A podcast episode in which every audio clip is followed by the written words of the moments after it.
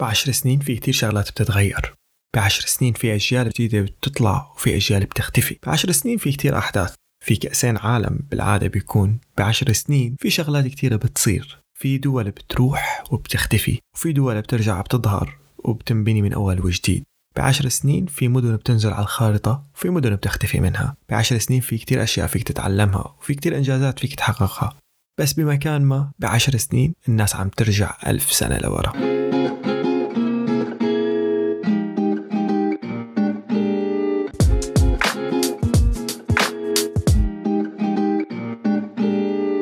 هلو أنا كيكي وهي حلقة جديدة من بودكاست سوالف مع كيكي. بحلقة اليوم أنا عم بحكي عن شيء صار بالضبط قبل عشر سنين من اليوم عن تجربة مريت فيها بس هي ما كانت تجربة شخصية. هو كان حدث غير كتير شغلات حدث غير مستقبل كتير ناس حدث غير تفاصيل بلد كاملة.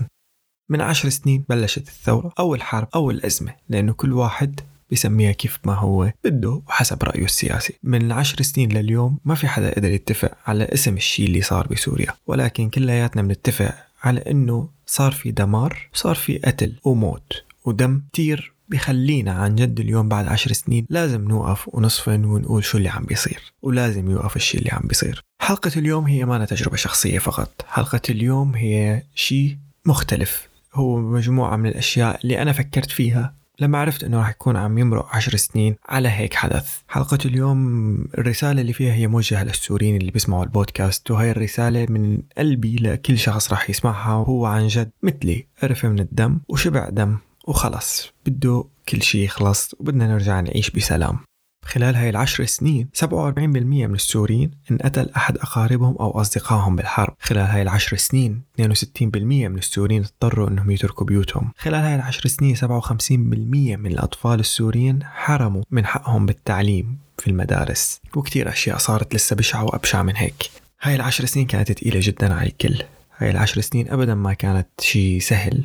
يمكن في ناس كانت مبسوطة بالشي اللي صار وفي ناس كانت زعلانة. في ناس بتعتبرها ثورة وبصيص أمل وشي باتجاه تغيير وكل تغيير وثورة محتاج دم وتضحيات. بس كمان شبعنا تضحيات وبكفي الشي اللي تقدم.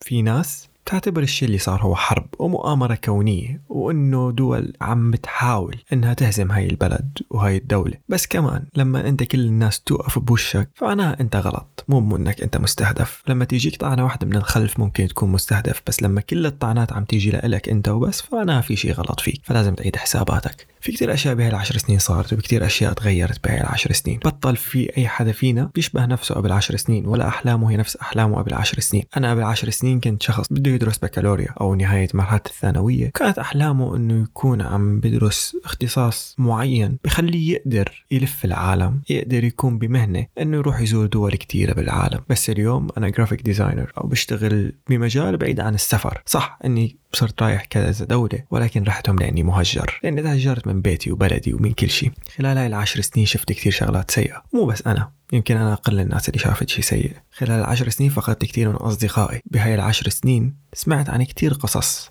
عن أشخاص فقدناهم ودفعوا ثمن أرواحهم وحياتهم كرمال شو ما حدا بيعرف. لليوم نحن ما بنعرف ليش عم يقتلوا بعض الناس. أنا لليوم عني وعلي ما بشوف في سبب واضح للقتل اللي عم بيصير. والدمار والحرب اللي عم بتصير واللي لساتها مستمرة. بالعكس أنا بشوف في كتير أشياء ممكن توحد هاي الناس وترجع تخلينا نعيش بسلام. ترجع تخلي الناس تحب بعضها من أول وجديد. بهاي العشر سنين تفرقت الناس كتير. بهاي العشر سنين في مدن كاملة انبادت وفي قرى وأشخاص اختفوا من الوجود. هن وسلالاتهم وما عاد راح يكون في وجود لأي اسم لهم بالمستقبل لأنه فعليا هم انبادوا واختفوا بغض النظر عن توجهاتهم السياسية. بالبداية ممكن يكون كان القتل بحسب التوجه السياسي والموت كان بيجي لأشخاص معينين أو من طرف واحد. ولكن اليوم القتل هو حق للجميع والكل عم يتعرض للقتل والكل عم بيدوق كاس الدم والموت والكره والحقد. من عشر سنين لليوم كثير شغلات اختلفت بسوريا. بس مع هيك في شيء واحد وحيد ما عم يختلف هو إنه الناس لسه مصرة على إنها تكره بعض. في كثير ناس لسه مصرة على إنها تكره بعض. إنه في لسه أشخاص مقتنعين إنه السلاح هو الحل الوحيد. إنه في أشخاص لسه مقتنعين إنه بالدم وبالقتل وبالحرب فيهم يحققوا انتصار. وأي انتصار بالدم وعلى ظهر المدنيين والناس العزل فهو ما انتصار. هو اسمه قتل وإبادة جماعية مثل ما صار كتير بالتاريخ من قبل. القتل راح يتحاسب بيوم أكيد بغض النظر عن انتمائه السياسي أو عن الجهة اللي كان منضم لها. كل قاتل راح يتحاسب وهذا الشيء أنا مؤمن فيه جدا وأنا بطلب فيه. اليوم بعد عشر سنين بعرف بجوز بودكاست تبعي ما راح يغير ولا حيفرق شيء ولكن أنا مو علي نفسه اللي كان بعشر سنين ولا بيشبه علي الصغير اللي كان عمره 17 16 سنة من عشر سنين وكان حلمه بشغلات صغيرة.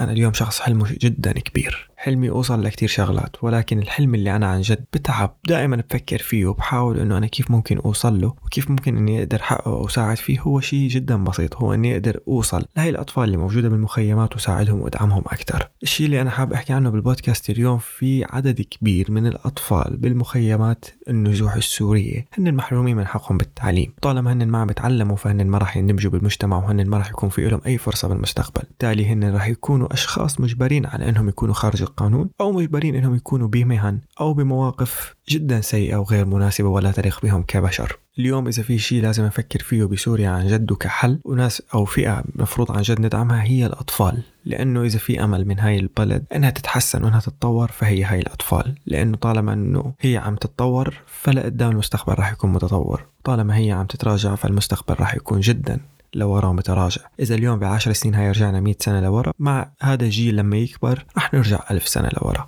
قضية الأطفال بالمخيمات هي قضية جدا مهمة. كل حدا فينا ممكن يكون بيعرف عن مخيمات النزوح ولكن مو كلياتنا بنعرف قديش هاي الناس عم بتعاني. إذا في فئة عن جد بتستحق الدعم أنا بالنسبة إلي هي فئة الأطفال لأنه هم أشخاص عاجزين غير قادرين على أنهم يتحملوا مسؤولية أنفسهم انولدوا بوضع سيء جدا. ما فيني حاليا ألقي اللوم على أهلهم. بالنهاية رح صرنا قدام معضلة. اللي هي فكرة أنهم موجودين أو قدام مشكلة أنهم موجودين ومولودين. الصح هلأ أنه الكل يبلش يوعى باتجاه هاي الفئة ويدعمها لأنه هي بتحتاج الدعم. اليوم بعد عشر سنين رسالتي لكل حدا عم يسمع هذا البودكاست أنه يا جماعة بكفي حرب بكفي قتل بكفي موت بكفي كره. قد ما في شغلات بتفرقنا في شغلات كمان بتجمعنا. من كم سنة اجتمعنا كلياتنا على حب الفريق كرة قدم إنه يشوف منه فرح وإنه يوصل لكأس العالم. من كم سنة كمان اجتمعنا على أسماء كتيرة. كانت قادرة على أنها تبسطنا من دون ما نعرف شو توجهاتها وانتماءاتها السياسية. وبالأشهر الماضية كمان اجتمعنا بشغلة وباء كورونا اللي صار. بغض النظر أنت شو كنت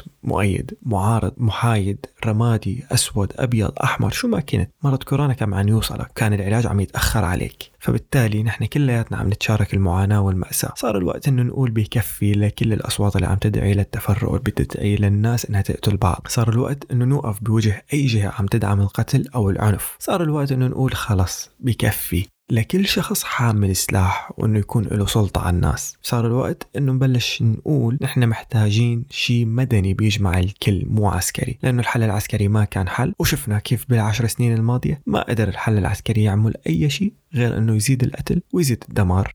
اليوم بعد عشر سنين أنا عندي أمنية واحدة. هاي الأمنية أنا حاملها معي من لما طلعت من سوريا بال 2012 وهي فكرة إني أشوف هدول الناس عم يقدروا يعيشوا بسلام مرة تانية. يمكن راح طل حاملها كتير. ما بعرف ايمت ممكن يرجع السلام لهيك أراضي. بس أنا عن جد بتمنى إني أشوف. بتمنى إنه الضوء يتسلط مو على الجهات السياسية ولا على الجهات اللي حاملة السلاح ولكن يتسلط على المعاناة الناس على الأشخاص اللي عن جد عم تبذل جهد لتخفف عن الناس عن الأطفال اللي موجودة بالمخيمات وما عم تحصل على حقها بالتعليم والدراسة. دول الجوار يمكن تكون ما قصرت ويمكن تكون في دول قصرت نحن حاليا مو بصدد نناقش مين كان موقفه مع أو ضد نحن اليوم لازم نكون بصدد إنه نشوف كيف بدنا ندعم هاي الدول اللي فيها لاجئين ومستضيفة لاجئين إنها تقدر تحسن مستوى اللاجئين. ندعم منظمات مثل الأمم المتحدة واليونيسف. خاصة في مخيم مثل الزعتري أو المخيمات اللي موجودة بتركيا ولبنان مشان يكون في تعليم لهي الأطفال وإنه يكون التعليم حق من حقوقهم مو رفاهية عم تتقدم لهم. ندعم أي شخص قادر على إنه يدرس ولو طفل واحد جوا المخيمات نوقف مع أي جهة عم تحاول تدعم أطفال المخيمات لأنه أطفال المخيمات هي المستقبل وهي اللي راح ترجع تعيد بناء هاي البلد أو راح ترجع تدمر هاي البلد. رسالتي بهذا البودكاست وبنهاية هذا البودكاست اللي أنا ما بدي أطول فيه إنه نحن قدام قضية جدا مهمة وهي الأطفال. وقفوا مع الأطفال لأنه هن الأمل الكبار راحت عليهم. إما صاروا برا مهجرين أو فقدوا مستقبلهم والأمل أو حملوا السلاح. وبكل هاي الحالات ما حيكون في كتير أمل من هيك فئة. لأنه هاي الفئة عم بتكون قناعات جديدة مختلفة تماما عن الواقع اللي موجود جوا سوريا. أطفال المخيمات هم المستقبل. أنا ما موجه غير رسالة أنه لازم إحنا نطلع على هاي الفئة لأنه أنا بالنسبة لي هي أهم فئة وهي أخطر فئة. إذا عرفنا نستثمر فيها اليوم ونخليها تكون فئة عن جد ناجحة وجيدة فرح نضمن أنه سوريا لها مستقبل وما نكون أشخاص فقط عم نحكي بأنه إحنا بدنا مستقبل أجمل. إذا أنت من جماعة 15 أو 18 صار الوقت أنه نبطل نتخانق مشان هيك موضوع. صار الوقت أنه ننضج.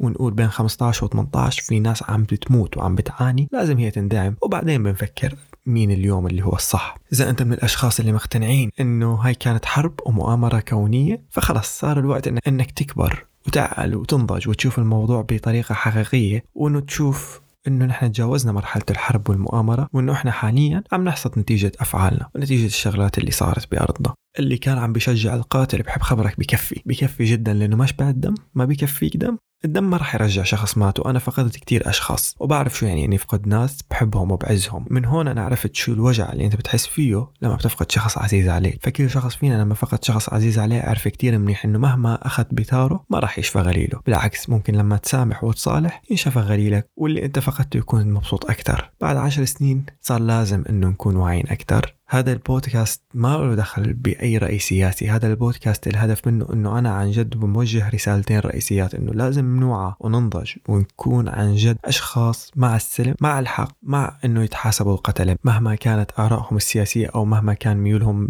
منحاز لأي طرف. اليوم كمان نحن لازم نوعى على مشكلة حقيقية وخطيرة عم بتكون اللي هي أطفال المخيمات. هاي الفئة اللي هي عن جد محتاجة دعم محتاجة أنها تعيش طفولة ومحتاجة أنها تاخذ حقوقها بالتعليم وبالاستقرار وبالأمان مشان يقدروا يكبروا بطريقة سوية ويكونوا أشخاص صالحين ويقدروا يعملوا فرق بالمستقبل وإنهم يبنوا بلد عن جد تستاهل إنها تكون عايشة بسلام. بنهاية هاي البودكاست راح أنهيها بأمنيتي بأنه أنا أشوف السلام بهاي الأرض بيوم من الأيام وشوف السلام بمنطقتنا سواء بالعراق بسوريا باليمن بليبيا بمصر بتونس وبكل هاي الدول اللي تعرضت لأشياء مشابهة وبكل الدول العربية بتمنى لها السلام. لأنه نحن شعوب بتستاهل أنها تعيش بسلام نحن شعوب جدا بسيطة ما عنا أحلام كبيرة. ولكن عنا فعليا شغلات صغيرة بتجمعنا وبنستاهل إنه هاي الشغلات بتجمعنا نخليها تزيد مو نكتر مو نكتر الشغلات اللي بتفرقنا ونخليها تصير أقل. بكفينا فرقة بكفينا شغلات بتخلينا نختلف. نحن كلياتنا بنتشابه ونحن كلياتنا هدفنا شغلة واحدة إنه نعيش بسلام وحرية وإنسانية وشوية كرامة. فلهيك صار لازم إنه نبلش نفكر كيف بدنا نتوحد مو كيف نزيد اختلافنا أكثر أنا كيكي وهذا كان بودكاست سوالف مع كيكي.